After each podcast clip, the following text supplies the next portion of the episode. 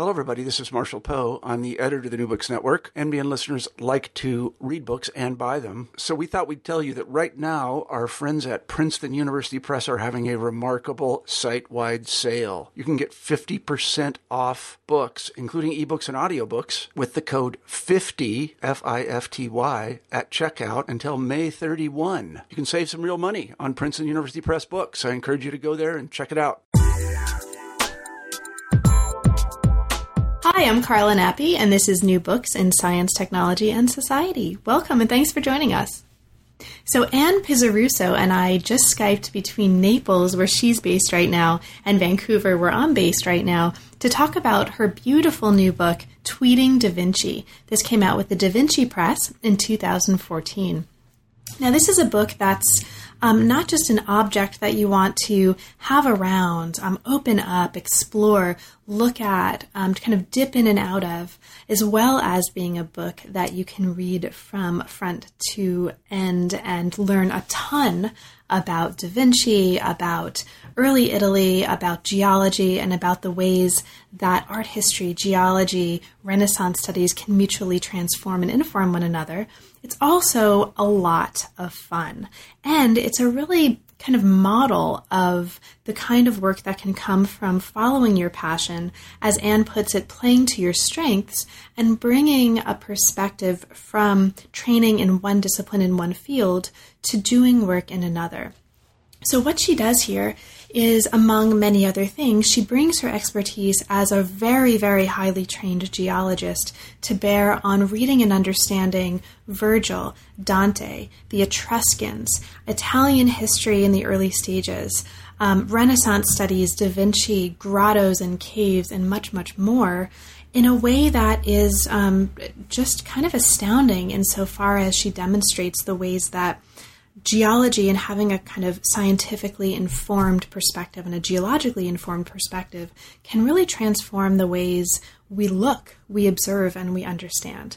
And she takes our hand and takes us into examples and cases in which she's done this from um, understanding how to look at and see Da Vinci's paintings in a new way, to taking us underwater as we explore a Roman pleasure city, and much more. So it's a really fun book. It's a really fascinating book, and it's, I think, really um, especially fascinating for anybody interested in the possibilities of transdisciplinary and interdisciplinary work. So it was a lot of fun to talk with Ann about it, and I hope you um, enjoy the conversation to come, and I hope you have a chance to pick up and get your hands on and explore the book as well. Thanks for listening. I'm here today to talk with Ann Pizzorusso about her new book, Tweeting Da Vinci. Welcome to New Books in Science, Tech, and Society, Ann. Thanks very much for making the time to talk with me and for creating such a beautiful and really interesting book. Welcome. Thank you, Carla. It's really a pleasure to speak with you. So, Ann, could you start us off, as is traditional for the channel, by just saying kind of a little bit about your background? You have a an unusual background for um, someone who works in the history of science. You, or and especially the history of the Renaissance and science. You started in geology. Is that right? That's correct. Actually, I, am very proud. I am a geologist. I've spent my whole life in the geologic field. I've done everything from drilling for oil, drilling for oil shale, hunting for gems, um, doing earthquake um, studies. And then the last part of my career had to do with cleaning up toxic waste in underground aquifers. Wow. And um, so since I was constantly traveling and doing pretty heavy work, I decided to um, go for enrichment, and I took a master's degree in Italian Renaissance studies, and um, so that's how I I developed this um, other side of me, and and then I put the two together. Um, Renaissance studies and geology. So, why Renaissance studies in particular? How did you come to want to focus on that field? Well, the um, answer is I just really wanted to learn Italian. I'm an Italian American, but never studied Italian. And at a, an advanced age, I decided to you know, learn another language. They say that wards off, you know, dementia, uh, but I don't know. and um, and my teachers were wonderful. So they introduced me to Dante and Cavalcante and all the masters of the Renaissance, Leonardo, Michelangelo. And, and I felt very embarrassed because really as a scientist, I, I took very few, if liberal arts uh, courses, and I just became enamored um, with with this whole field. And little by little, I just decided to uh, study that field, and I'm really glad I did. So, although the book covers a whole bunch of topics within the broader field of not just Renaissance studies, but also early Italian history, there's a significant focus on Da Vinci. And of course, um, Da Vinci is in the title as well. So, can you talk a little bit about how you came to want to write about Da Vinci? What drew you to him in particular as a kind of fulcrum for the work that we're talking about? Well, my um, objective in getting my master's was to survive. I was I was in a lot of classes with PhD students, and I, I, figured I had to have an angle to to do well. I mean, I, I wanted to get the degree, but I also wanted to understand everything. And what happened was when I started studying Leonardo da Vinci, he was a real polymath. He wasn't just an artist, he was an engineer, he was an aeronautical engineer, he was a meteorologist, but best of all, he was a geologist.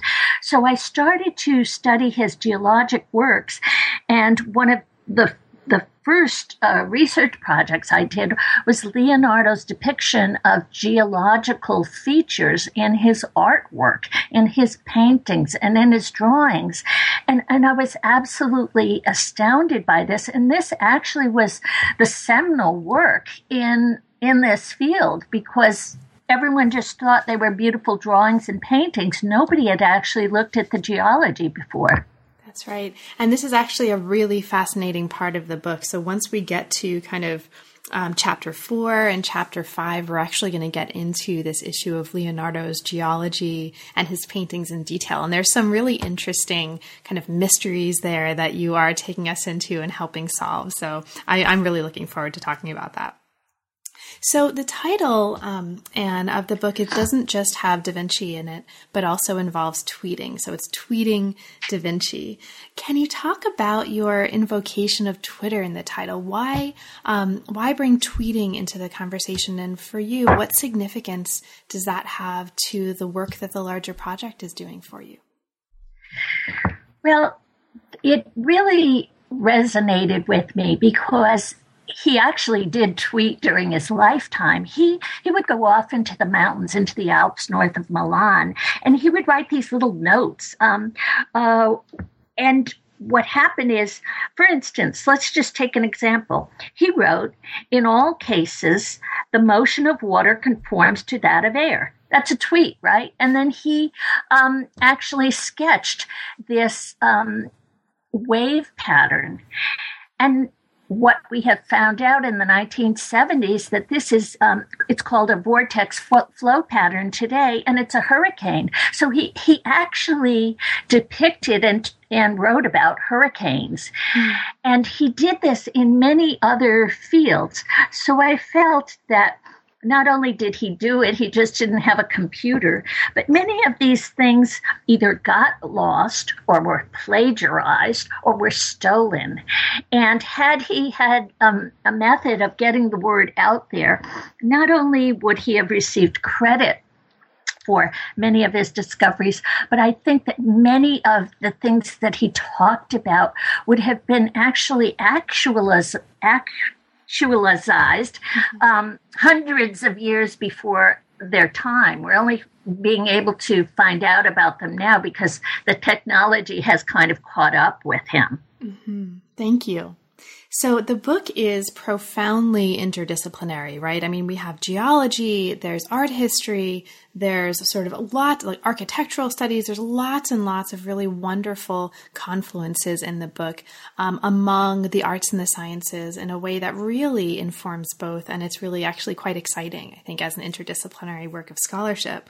But it, um, in addition to being very exciting um, interdisciplinarily, it's also quite beautiful. There's lots and lots and lots lots of really beautiful color photos of um, geological formations, of Da Vinci's works, of other works. Uh, it's just a really gorgeous um, color book. So, can you talk a little bit about the um, the project of making this book object? right? Sort of what was the process of actually creating this object and for you? And was there anything notable about the process that you'd want to share? Well, thank you so much for that introduction because I, you know, obviously I'm very passionate about about the project. And my goal here was to take things that people might consider either dry or or heavy and make them accessible.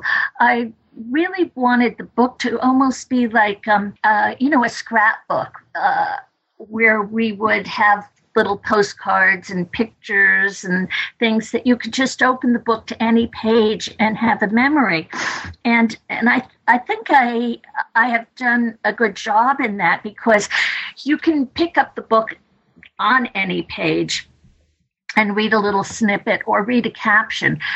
Uh, the captions have things in them that are not in the text.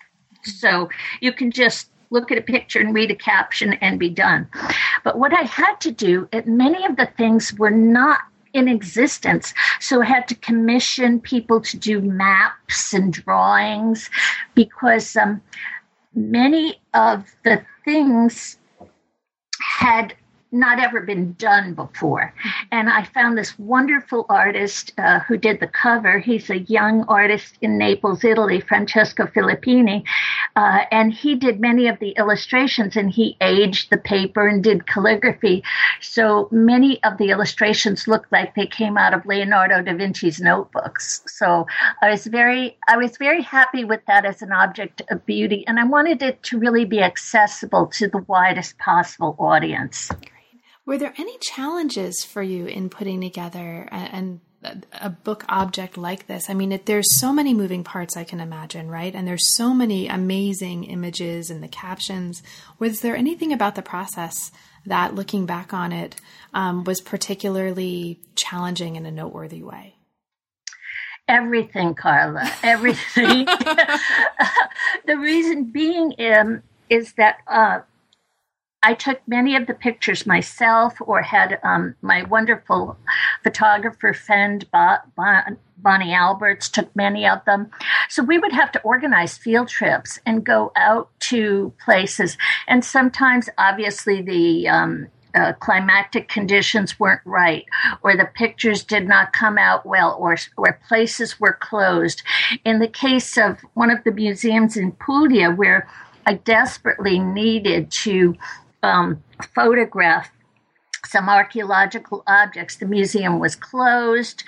Oh, I had to tell people, you know, like I was never coming back to the city ever again. And so they came and opened the museum and they got special dispensation and they were just so wonderful in allowing us entry.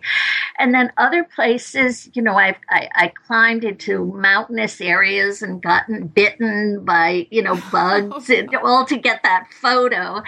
And, um, then of course there was the commissioning of the um, the various designs and sometimes i didn't like the look or the feel and um, mm-hmm. it would have to be redone so it, it was a, a pretty much a monumental effort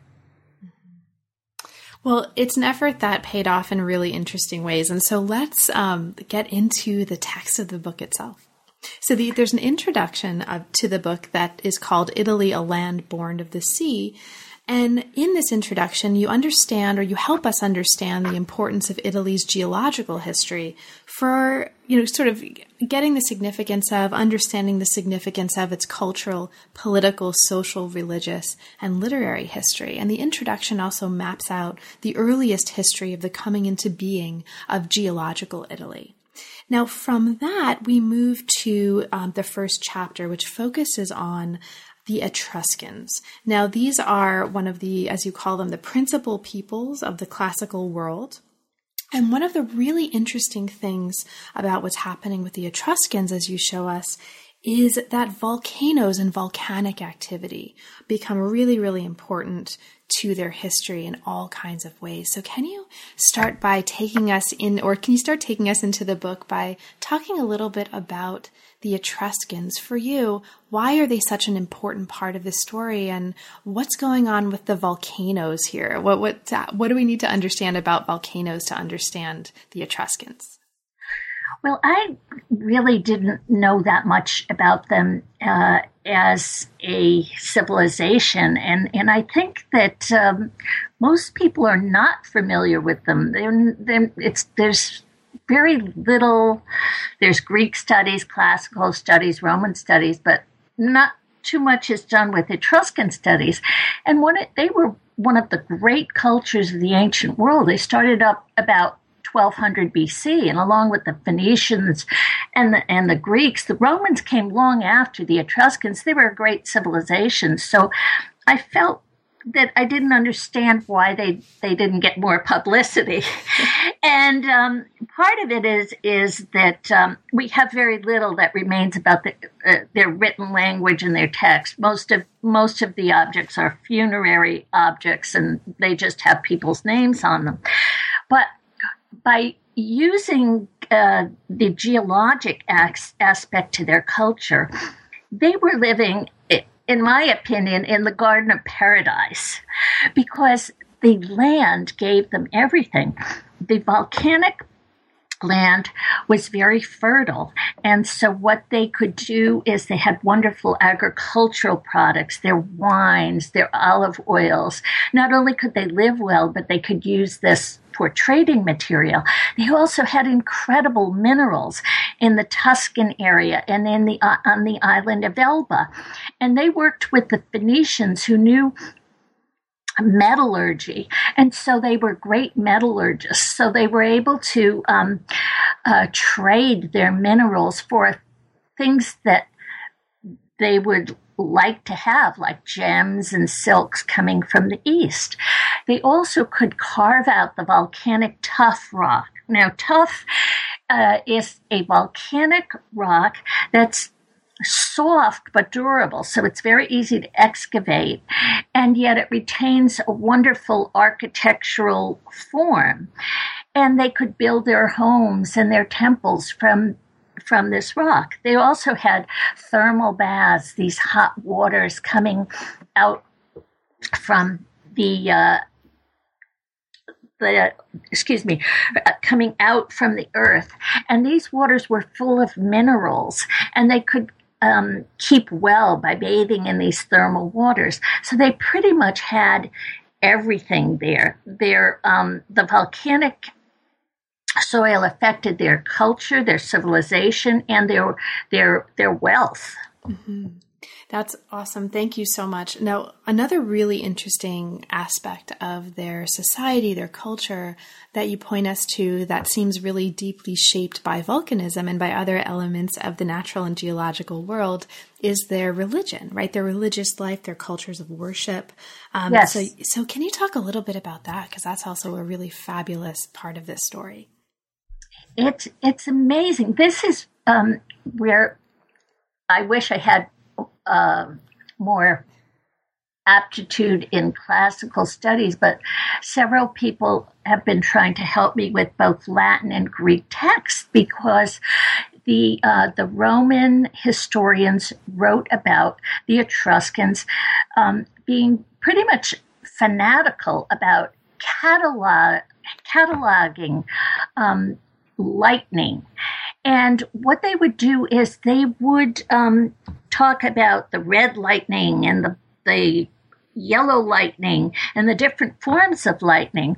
And it was all part of their religion because they believed that if lightning came from the east but ended up in the west, that would be an evil omen. And their priest had to interpret lightning and thunder.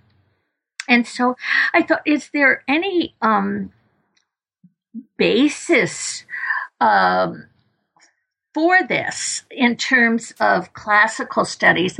And what we find out is that um, many, many historians have have written about this. And then I combine this with um, some new studies by this marvelous physicist Friedemann Freund. And he talks about the fact that if you have an earthquake, which of course existed in that area, the rocks breaking apart can actually form sparks and strange lights being emitted from the ground.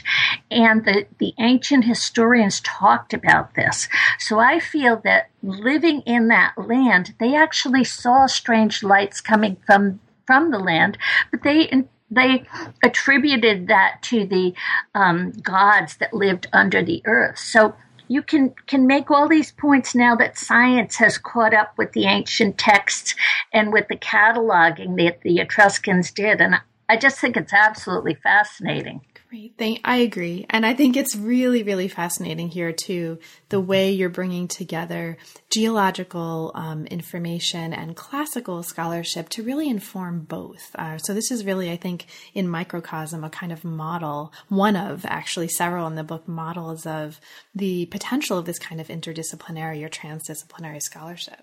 So for listeners, um, so we'll move on now to one of my favorite, favorite, favorite books, the the Aeneid of Virgil. But I want to just mark for listeners that in this chapter on Etruscans, they'll also find um, discussions of the cavernous roads of the Etruscans, of their tombs, of other kinds of inter- of um, divination and interpretation of entrails and bird omens, etc. So there's some really fascinating other stuff in there too.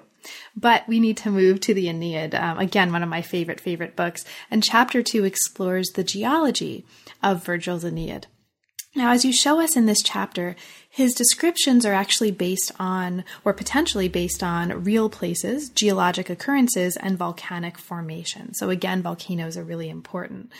One of the um, really interesting moments or kind of aspects of the book that you show um, can be really productively informed by attention to geology is his discussion of the grotto of the Sibyl right? And this sort of right. this figure of the civil of the Sibyl is actually really interesting, um, more broadly speaking. So, can you talk about that? Um, how do we, um, how might geology, as you are describing it here in the book, inform how we understand the figure of the Sibyl and the grottos? Well, he um, Virgil was born in Mantua and he left and came to Naples to live. And he loved Naples.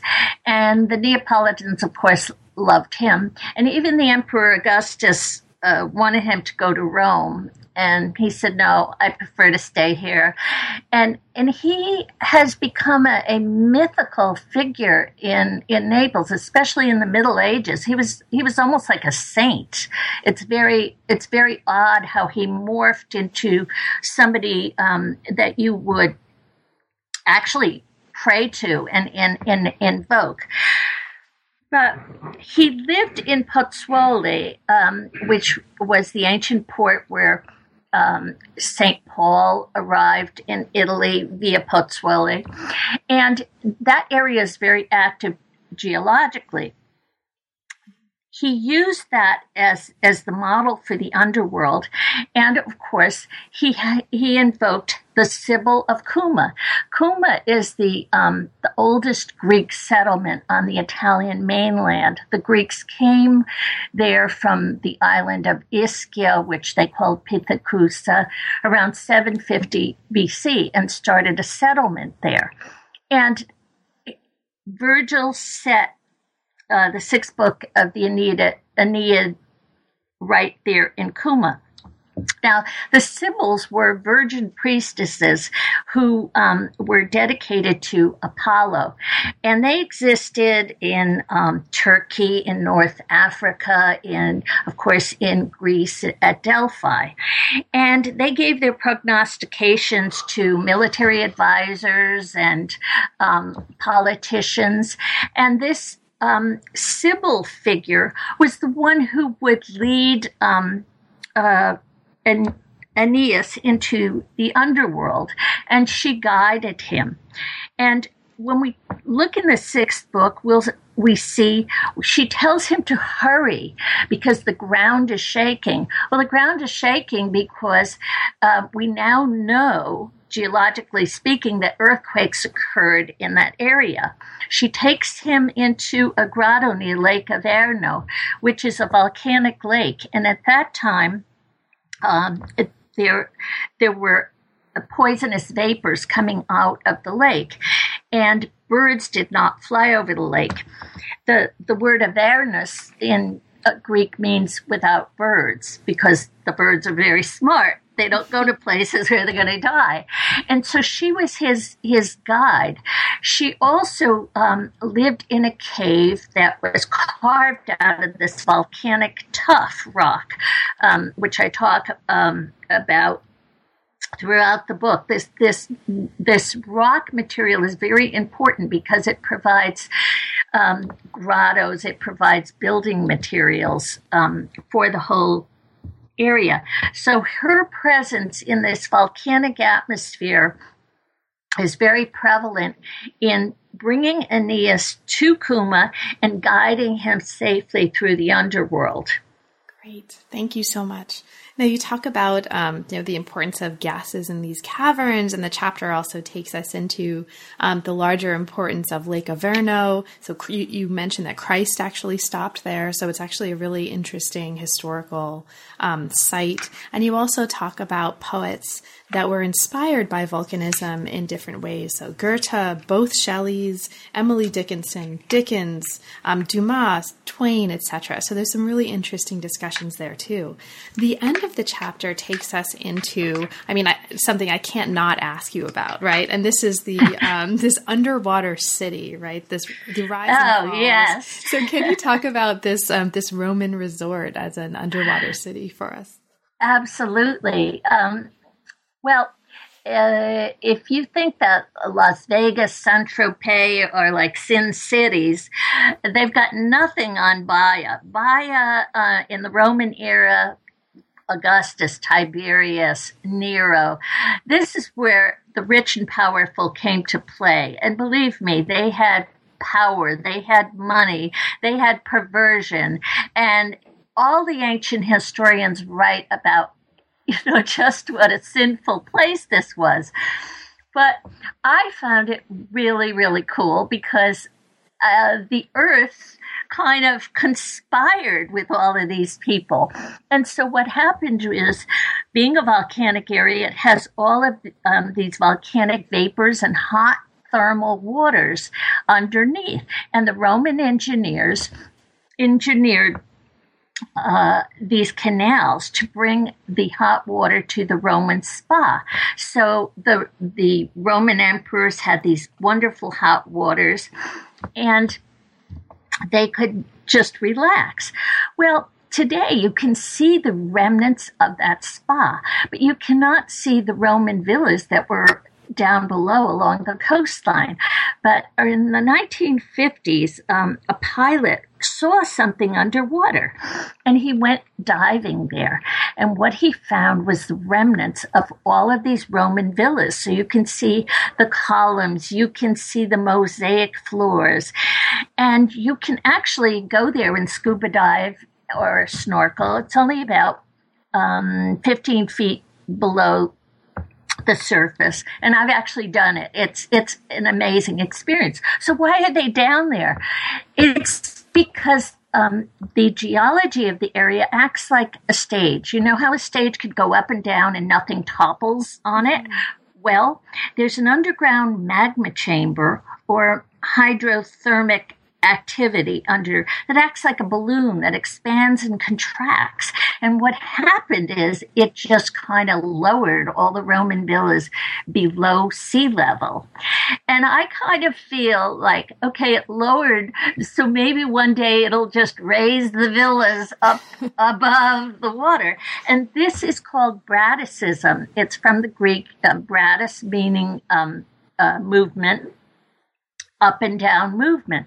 And, and it's the most marvelous geologic feature. And I just felt that the earth was having a great old time with these, these Romans by moving the earth up and down and just kind of partying with these people. I love that. Thank you. I, that's just super fascinating. So, as we move from Virgil's underworld and this Roman resort of Baia um, into the next chapter, we move into the kind of gemology, um, the the jewelledness of paradise, according to Dante. So, this is a chapter, chapter three, that focuses on the importance of gems and gemology in Dante's works. Now, as you mentioned for us in the chapter, Italy in Dante's time was actually a center for setting precious stones. There's lots and lots of goldsmiths there. And as a result, at least in part of what's going on there, there's lots of gems. Um, there's lots of jewels all over Dante's work. And there's a lot of gem based metaphors that he uses. So you talk to us um, here about pearls, topazes, sapphires, diamonds, rubies, emerald, amber. It's fabulous. Um, it's a really wonderful um, kind of uh, approach to Dante's um, work as a kind of jewelry box in, in just a wonderful way. So I'm just going to ask you a question that's super open um, about this chapter, and that is what for you um, kind of brought you to this topic focusing on gemology and Dante, and what for you are the most interesting things happening um, when we approach Dante's work from the perspective of gemology in particular? Well, once again, um, it was a matter of survival. I was in this Dante class, which I wanted to take and learn very much. However, I really didn't understand what people were talking about in the class, and, and I, I really wanted to do well. So I was looking for the logic angle to Dante, which heretofore had not existed. Mm. and I guess I need to regress a little bit in sort of telling people that if you play to your strengths or you go in the back door, you know, if you're a physicist um, and you want to study art or you you're a, a musician, obviously you can study mathematics. That if you take you can do a lot of things that are interdisciplinary, but play to your strength. And that's that's what i did. So i i said i'm going to find the geology in dante. And once i found the geology i i ran with it. And it really allowed me to appreciate what he was doing. And one of the things i found so fascinating was that dante not only understood the physics of light. He he, being a great poet, he um, used the physics of light as metaphors, talking about different refraction and reflection off the various gems that only a physicist could really understand and appreciate it. But yet, see, even Dante did it. He took poetry and then took the physics of light and combined them. And the other thing, he was a great gemologist and he I don't, I'm not sure how he had access or time to understand the different attributes of all these gems because I, I've studied gems. It's very complicated. And he understood not only the physics of light, but all of the um, uh, numerological meanings and um, physiological meanings. In the Middle Ages, gems were considered by alchemists to have all sorts of magical properties and um, uh, medical properties. And he pretty much knew about all of these things, which I found amazing. The other thing, which I really found amazing, is at that time, a lot of the Greek texts were coming into Italy. And um, these were texts on um, geometry, uh, Pythagoras, Euclidean geometry.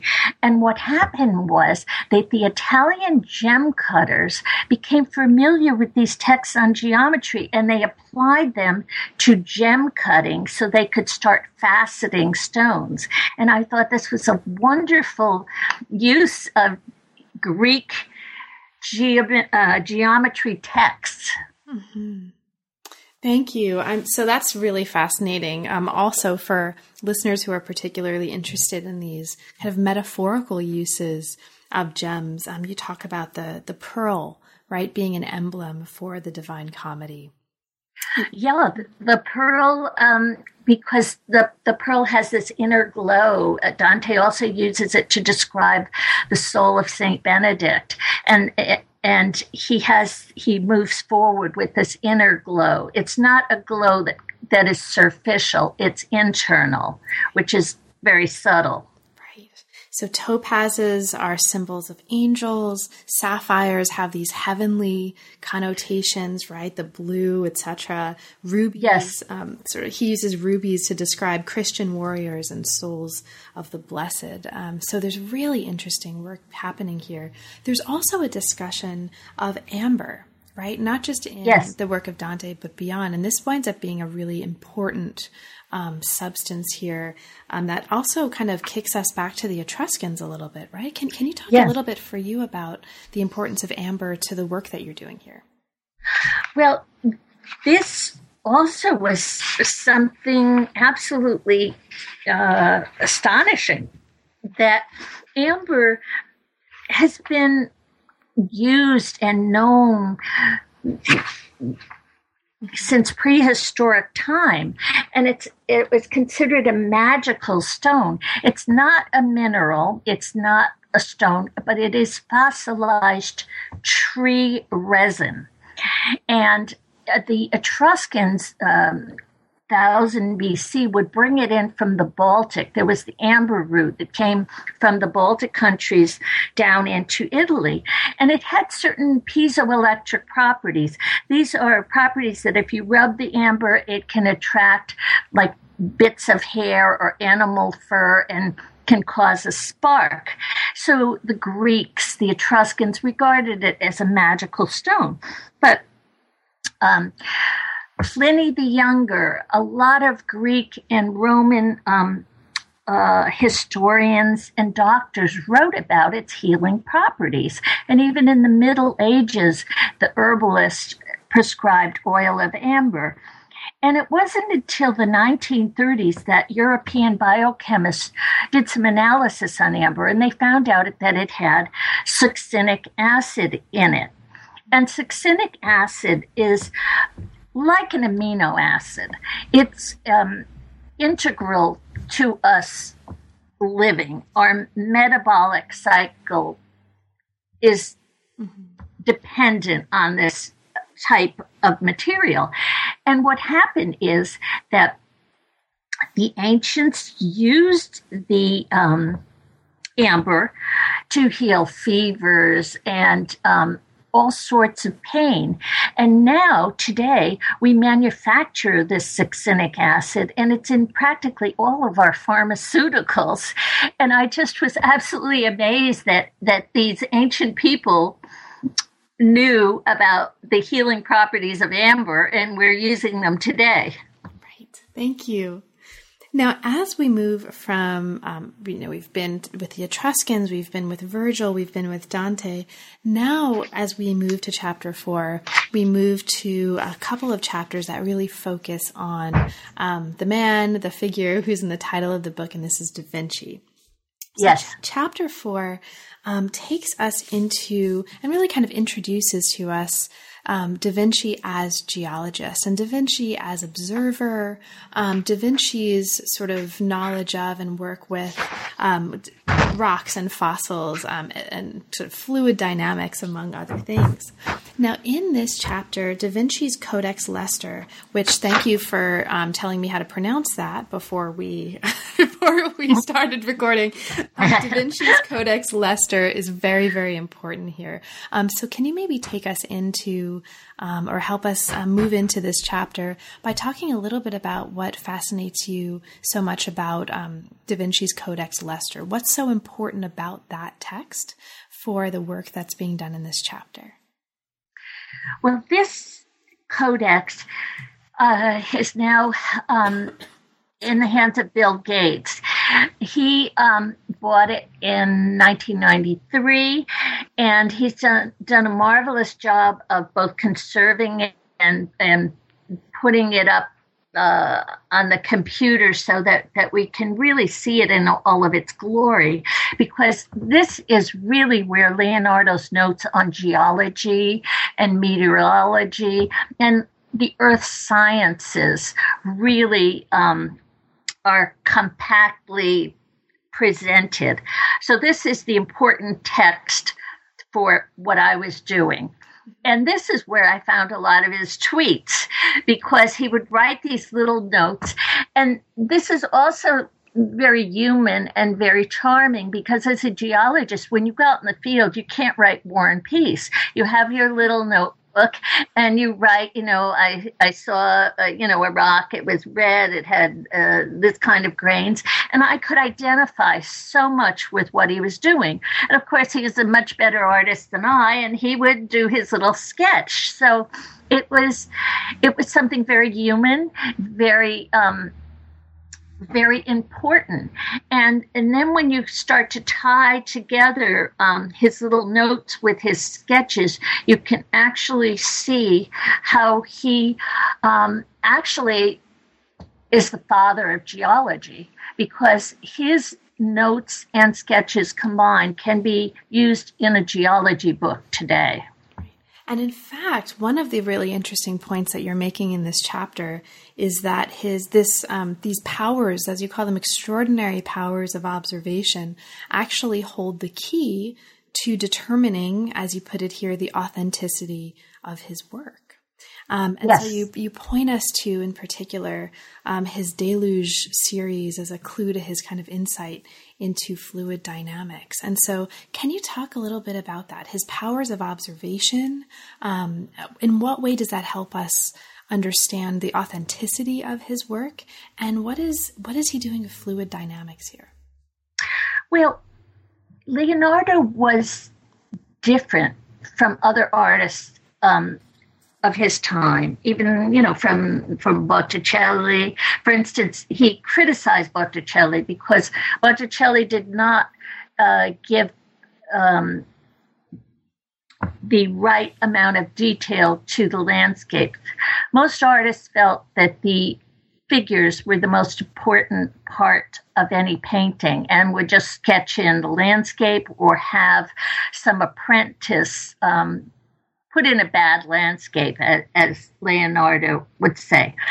But Leonardo, being this polymath, felt that the totality of any piece of art had to honor nature if there was nature in the painting. Uh, the, the whole work had to be of a certain level and this this was the way he worked. So every sketch he did was perfect now, the man had, you know, like some people have uh, photographic memories. Leonardo's ability to see things was extraordinary. So he did a lot of work as a water engineer. And he could see the trajectory of a drop of water and he could remember it and then he could draw it. And it's these drawings that we can look at now and see that he described this vortex flow, flow pattern, which now we have identified as a hur- hurricane. He did geologic maps that are extraordinary that you could just think, well, was he in an airplane? How did he get this level of detail? Because we can compare them to modern geographic and geologic maps of today, and and they're perfect.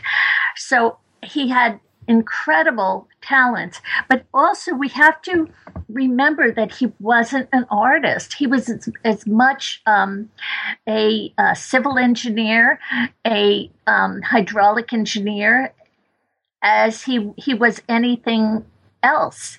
And this is um, the glory of the man. Now, this actually is a perfect segue into the next chapter, right? Um, but I, I, won't leave this chapter before mentioning for listeners, um, listeners who are particularly interested in the history of paleontology um, or of fossils, will find a fascinating discussion in chapter four of Leonardo's work with and his insights into fossils, which actually wind up being really, really significant um, in terms of the history of paleontology and the history of how we understand um, the kind of objects that fossils are and their relationship to the natural and living world. but this interest in um, Leonardo as an observer, right, and the kind of Leonardo as an engineer, as a geologist, is very much um, the focus of chapter five. Now, this is called Leonardo's Geology: A Tale of Two Paintings, and it's very much um, sort of taking us into a mystery that you're solving thanks to your particular expertise and really kind of unique confluence of expertise in geology and in Renaissance studies that you're bringing to bear on this. So here we have um, a case in which Leonardo's interest in geology and in alpine geology in particular becomes a key to understanding how to authenticate paintings that have been attributed to him. So there are two paintings here, one in the Louvre and one in the National Gallery in London. Um, and I am just going to kick this over to you.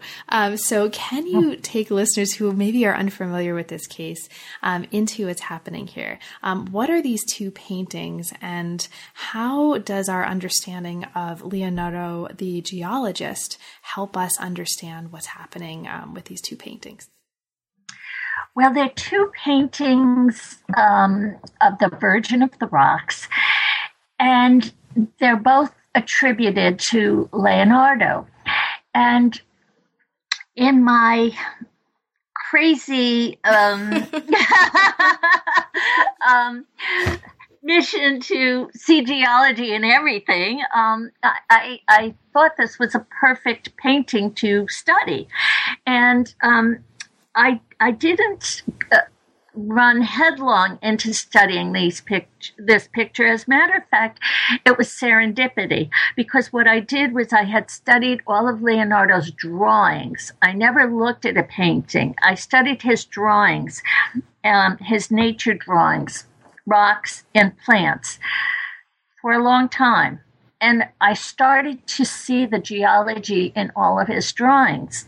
And that led me on the trail to say that um, accurate geology is a key to Leonardo's style.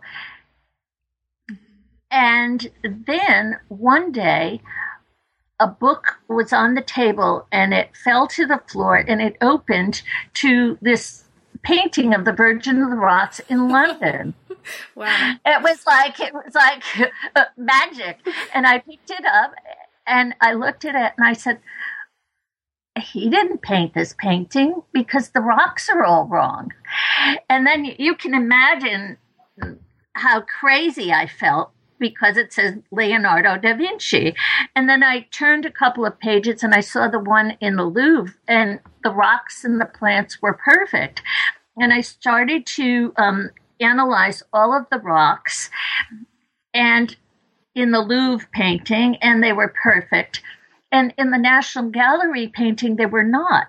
And so I carried pictures around of these paintings and showed all my geologic um, colleagues and I said, I need you to look at these two paintings. And they thought I was nuts.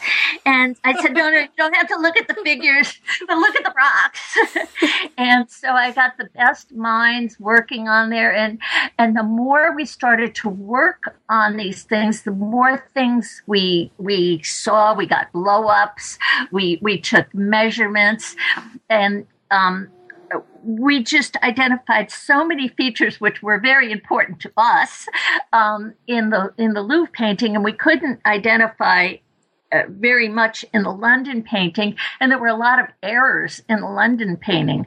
So um, I wrote up this article, and it was very difficult to get it published in a peer reviewed journal because it was both controversial and um, uh, very much unwanted in, in certain fields. You know, the MIT Press, Leonardo Journal published it, and it really started a whole discourse on these two paintings.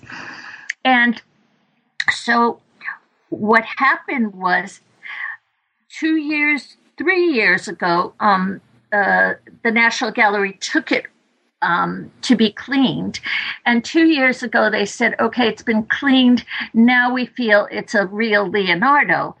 Well, unfortunately, you can just see the errors all the more clearly now that it's been cleaned.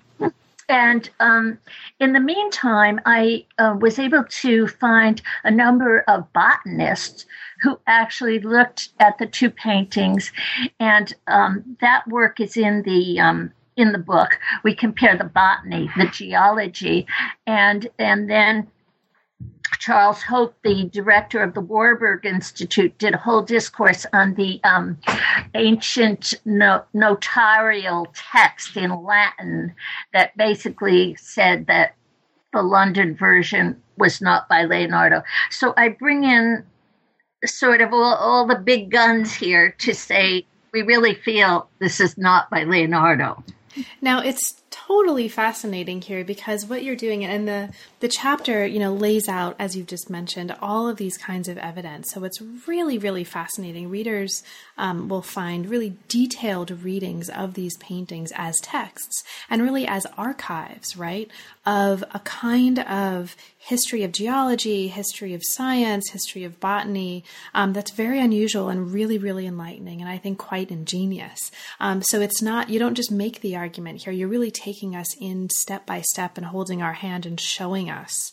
Um, this argument, um, is, and which is really useful because it's such a visually based argument that actually physically seeing it and having you lay all this out is, is incredibly helpful in the chapter. Now, you talk in the chapter about the fact um, that this commitment to geological realism is not just something that can help us understand and authenticate um, Leonardo's paintings, but it's also something that we can use to understand and authenticate the work of his students. Um, so, can you talk a little bit about that? Because that also seems really important here. Yes, because um, uh, after I published the the article comparing the, the two paintings and basically saying the, the one in the, the Louvre is by Leonardo, a number of critics suggested that the National Gallery painting might have been painted by Leonardo's students. First of all, Leonardo had very few students.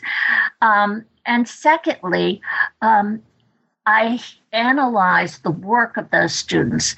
Um, one, one was Francesco Melzi, who stayed with Leonardo throughout his life, and the other was Boltraffio and d'Oggiono. And they went on to be um, painters in their own right. And one of the paintings that I analyzed was the um, the Resurrection, which is in the Berlin Berlin Museum, and this is another tour de force geologically, and you can see Leonardo's influence on his students because while they didn't have his talent artistically, you can identify the rocks, you can identify the kind of the purplish gray atmosphere that Leonardo suggested you use for um, portraying dis- different objects. You can see all of Leonardo's influence on these students. So, to basically confront the argument that uh, a painting might have been painted by Leonardo students, you have to look at the geology as well. And if the geology is identifiable and um, accurate, then you know it's his student. And that is where the National Gallery painting fell short because, once again, it wasn't accurate geology. So I won't ruin um, the mystery for listeners. They'll have to go to the book and read it for themselves. But you don't just leave us there, right? You you also take us into kind of the backstory that explains, I think, why these two paintings, um, kind of going back to the Virgin of the Rocks paintings, why these two versions of this painting would have existed in the first place and what historical conditions would have led to the production of these very similar but actually quite different um, manifestations of the same scene. And it has to do with the history of the production of um, of work like this, and it has to do with the story of Da Vinci and these brothers that he gets into this business relationship with. They're framers, and he's an artist, and so I'm right. not, I, am not going to ruin the I'm not going to ruin the mystery here, right. but I'll just mention for um, for listeners that whole story is gone into in detail in the chapter. So definitely um, check out the chapter to resolve that that mystery. so, so as we move from chapter five to chapter six, we move into um, another really fascinating case study that actually moves us away from Leonardo and into a broader realm here. This is a chapter that's devoted to Italy's caverns and grottos, and this is really, really fascinating stuff. So, again bringing together um, expertise as a geologist and expertise as a kind of renaissance studies scholar in this book you're showing us here the importance of caverns and grottos in terms of the history of worship of cults of revelations um, by pointing us to some really important geological features of caves and grottos that would potentially be responsible for producing these kinds of effects in people. And that is the kind of gaseous environment of these caves and grottos. So, can you maybe talk a little bit um, about that? Sort of what um, what do we need to understand about caves and grottos to understand that the work that you're doing here in taking us into like these cult caverns with vases with stalagmites growing out of them? Um, so, can you basically can you just talk a little bit about that um, grottos and caverns and what most fascinates you about what's happening here in this chapter? Well, um, Italy is very interesting because it has these grottos and, and caverns. Um, a lot of places don't have them, so that's number one. But if you look at some of these prehistoric caverns filled with um, incredible rock art, such as uh, Lascaux or Altamira, um, most of them are closed. You can't visit them. Um, they're they're very fragile environments. Um, but in Italy, it's completely different. You can go to these places, and um, I'm a big believer that um, these these places hold the soul of people who lived there, prehistoric man who lived there, prehistoric man who worshipped there. And there's a great deal of work that has to be done to understand what was going on in these caverns because um, prehistoric men went there and collected drip water um, from the stalactites. And um, they would put these little vases down. Now, they didn't need the water. It wasn't potable water because they had aqu- uh, adequate drinking water. So it must have been some ritual because uh, we're finding a lot of these um, votive offerings in caves. Also, caves um, have have symbolically meant two things. Number one, if you go into some of these magical caves, they're um, decorated much like some sort of fantastic cathedral. Just the majesty of nature is, is beautiful. But you can also go into caves and it can be like the entry into the underworld. So it has a dual function. They can be close to God or close to the gods of the underworld. And there's also a lot of gases that are emitted in these caves. So people might feel euphoric in these caves. They might they might be getting a buzz um, in them, and that makes them feel good too. Mm-hmm. But the interesting thing, once again, is that modern science has helped us understand some of these mysteries because up until about 100 years ago, and maybe even today in, in some places, women would go into these caves and collect this drip water and rub the water on their breasts to assure fertility and adequate breast milk. And um, so one might think that this is um, just a cult or, or a tradition, but in fact, we've analyzed um, this drip water recently, and we found out that it, it has minerals, it has different fungi, algae, different kinds of bacteria that are actually a an antibiotic. And the collectively these agents are known to promote healing. So here again, we have um, something that's been going on for millennia. And now we're finding out because we have the right scientific testing equipment that people who, uh, things that people have done and known about actually promote healing. Fabulous, thank you. And so, there, and there's a whole discussion in the chapter of these milk caves, right, as you call them. Yes. The mountain milk or the moon milk. It's really, yes. really fabulous. There are also um, discussions about the ways that these caves and also grottos specifically move from indoors to outdoors. Yes. And, um, and you talk about the importance of kind of understanding this in the context of the, grote- the grotesque and Raphael. Um, so maybe as we kind of come to the end here, can you talk a little bit about that? Sort of what is the importance here of understanding the move from inside to outside, um, and what's important about that for you um, in terms of the work that you're doing in this chapter? Well, the the ancients and, and Greek philosophers believed that, that caves and grottos were a place that one went to to on on a spiritual path. They were very sacred places. And even today, um, the Catholic Church has done a marvelous job of rebranding these caverns and making them the Cavern of St. Michael, um, the Cavern of this saint, that saint. And, and I think they've done a marvelous job of preserving the spirituality of these caves that, that have magical drip waters and magical stones.